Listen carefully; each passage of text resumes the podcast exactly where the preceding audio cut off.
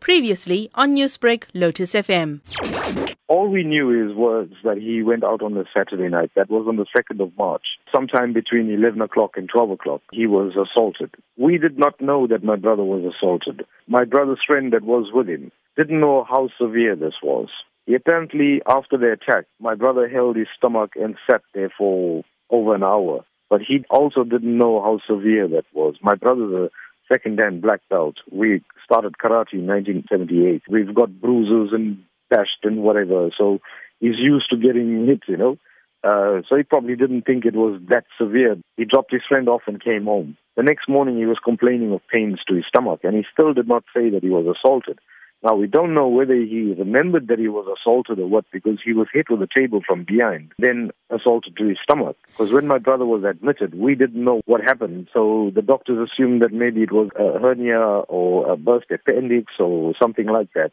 Until they did the CT scan, they found that there was a tear in his intestine and he never recovered from that. Your brother is a well known karate instructor, but aside from Yes. that, can you give me a little bit more about uh, your brother, the kind of person that he was? My brother, he wasn't born deaf.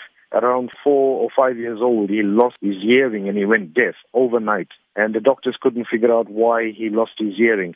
One day he could hear, the next day he couldn't hear. My mom was calling him and he was like, he didn't hear. It wasn't an easy thing.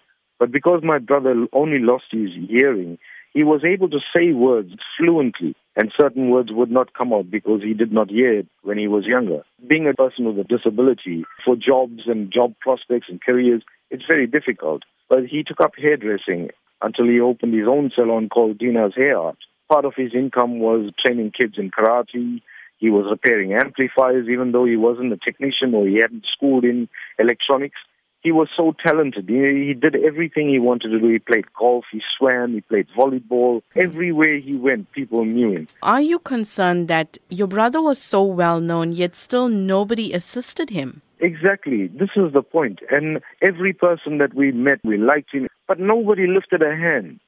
As a community, as a person, uh, you know, as a human being, somebody gets injured in front of you, or you, you're aware of somebody that just got injured. As a human being, you should go check on that person. This must be a very heartbreaking time because your brother, I believe, was about to celebrate his birthday in a few weeks. Yes, 29th of April, he turns 53.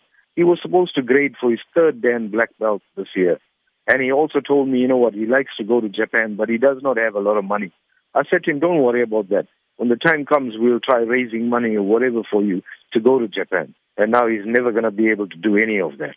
Have funeral Yes. arrangements been finalized at this stage? Not as yet. We're just waiting. The post-mortem is probably going to be done tomorrow because of the backlog. So the funeral we are assuming will be happening on Friday. Newsbreak, Lotus FM, powered by SABC News.